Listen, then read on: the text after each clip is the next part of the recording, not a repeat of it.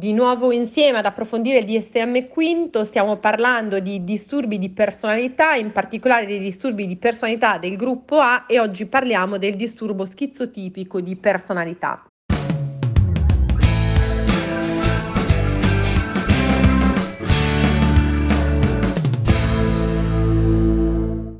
Quali sono i criteri diagnostici? Abbiamo un pattern pervasivo di deficit sociali e interpersonali caratterizzato da disagio acuto e ridotta capacità riguardanti le relazioni affettive,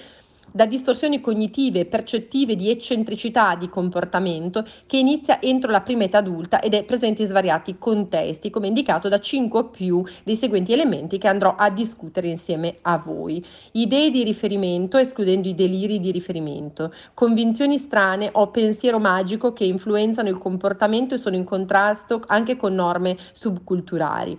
ad esempio superstizione, chiedere nella chiaroveggenza, nella telepatia, nel sesto senso. Nei bambini e negli adolescenti abbiamo fantasie e pensieri piuttosto bizzarri. Poi ci sono esperienze percettive insolito, insolite e sono incluse alcune illusioni corporee, un pensiero di eloquio strani, per esempio vago, circostanziale, metaforico, iperelaborato oppure addirittura stereotipato, Abbiamo una sospettosità o un'ideazione paranoide, un'affettività inappropriata o talvolta limitata,